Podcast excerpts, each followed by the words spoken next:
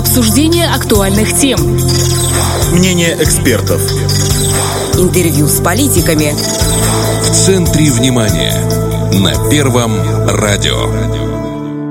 17.30 это в центре внимания на Первом радио. В студии Наталья Кожухарь. Здравствуйте. Здравоохранение в нашей республике всегда в приоритете. На развитие медицины ежегодно направляются и силы, и средства. Для поддержки молодых медработников разрабатываются госпрограммы. Заслуженных специалистов берегут, поэтому неудивительно, что среди лауреатов конкурса «Человек года-2021» сразу два сотрудника Республиканской клинической больницы. Один из них – универсальный травматолог-ортопед широкого профиля, врач-новатор, заведующий отделением смешанной травмы РК РКБ Валерий Мунтян о том, каким должен быть современный доктор, о медицине и прогрессе в Приднестровье, а также о том, что такое артроскопия и как в РКБ научились делать операции по эндопротезированию. Поговорим с человеком года в номинации «Медицинский работник». Валерий Мунтян прямо сейчас с нами на телефонной связи. Валерий Михайлович, добрый вечер. Здравствуйте. В первую очередь примите наши поздравления с этой почетной наградой. И каковы ваши ощущения от э, государственного признания ваших заслуг? И я очень благодарен за столь высокую оценку моего труда первую очередь Министерству здравоохранения, а также администрации Республиканской больницы. Заодно хотелось бы отметить, что это не только моя заслуга, а заслуга целого коллектива, где я тружусь, и заслуга всех моих коллег, так как одному достичь что-либо в работе практически не представляется возможным. Поэтому я говорю спасибо всем, кто меня поддерживал и поддерживает на протяжении моей трудовой деятельности. Путь этот был долгим, а с чего он начался? Почему вы вообще выбрали профессию врача? Ведь это, ну, как бы не для каждого, это достаточно сложно.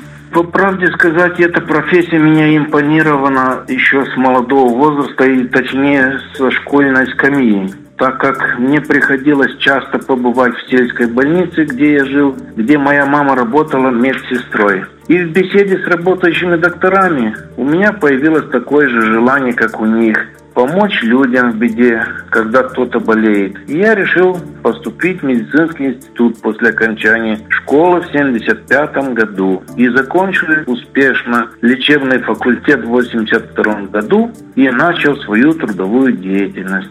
Это 40-летний стаж уже работы. Вот как сильно за эти годы изменилась медицина, ваш взгляд? Я бы сказал так, что я начал работать в советское время, когда советская медицина была одна из лучших в мире в плане организации здравоохранения, подготовки врачебных кадров. Была возможность проходить курс специализации усовершенствования в ведущих медицинских научных центров города Москвы, Санкт-Петербурга, Киева, Кишинева и во многих еще других городов. В то время это было всем доступно. Сейчас, к сожалению, этой возможности практически нет, потому что, как мы знаем, существуют проблемы как финансового, так и политического характера. Но выход из ситуации в данное время – это интернет, который открывает нам большие возможности, где можем получить информацию на определенные темы. Конечно, за эти годы медицина далеко шагнула вперед и произошло много изменений. В первую очередь появилась новая техника, современное оборудование.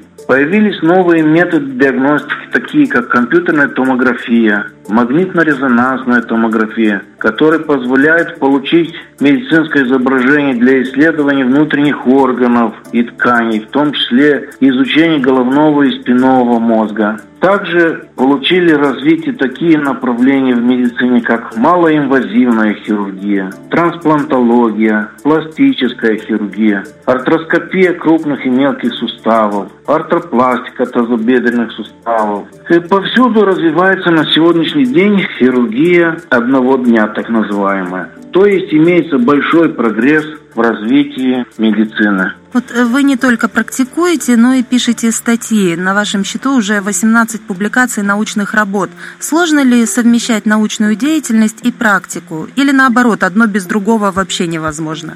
Несложно совмещать научную деятельность и практическую работу.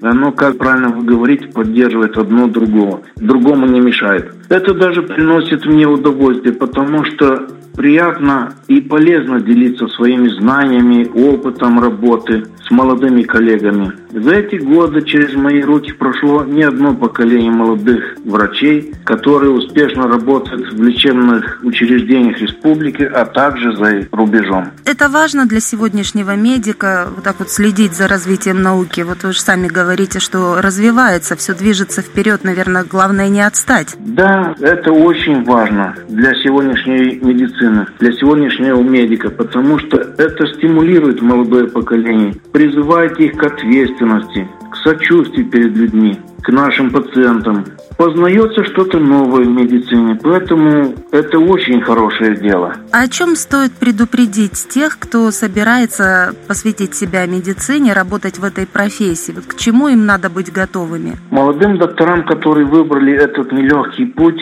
их следует предупредить, что это очень ответственная и сложная работа, которая требует огромной психоэмоциональной нагрузки, которая требует большой ответственности перед гражданами. Так как в руках медиков самое дорогое, что есть у человека, это его жизнь. То есть случайных людей в этой профессии быть не должно? Совершенно правильно. Государство и медицина. Вот разница в отношении 7 лет назад, например, и сегодня, есть она? И вообще можем ли мы говорить о развитии медицины в нашей республике?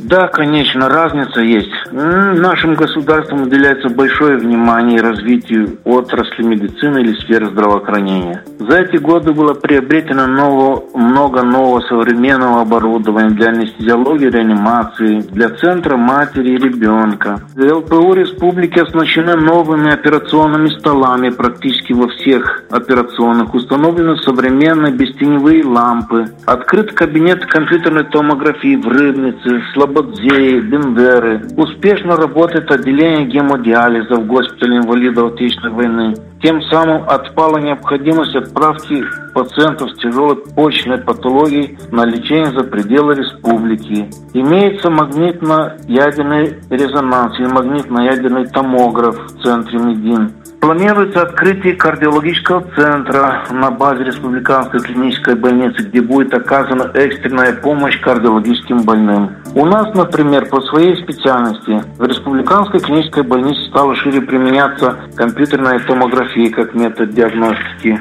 В нашей профессии конкретно травматология ортопедии с 2016 года внедрен метод артроскопии суставов, а с декабря 2021 года с помощью специалистов из Кишинева у нас внедряется в настоящее время методика эндопротезирования тазобедренного сустава. В дальнейшем мы планируем изучить методику эндопротезирования коленного сустава. Часть пациентов, которые стоят в очереди на эндопротезирование в настоящее время, через комиссию Министерства здравоохранения отправляются на лечение за пределы республики, а часть мы уже начинаем оперировать здесь на месте. Со временем отпадет эта необходимость, когда будут приобретены клинические навыки нами, отпадет эта необходимость отправить людей на лечение за пределы республики. Также в районах республики строятся новые современные ФАПы, проводятся капитальные ремонты во многих лечебных профилактических учреждениях. Как видим, это большой прогресс в развитии нашей отрасли, и это большой шаг вперед.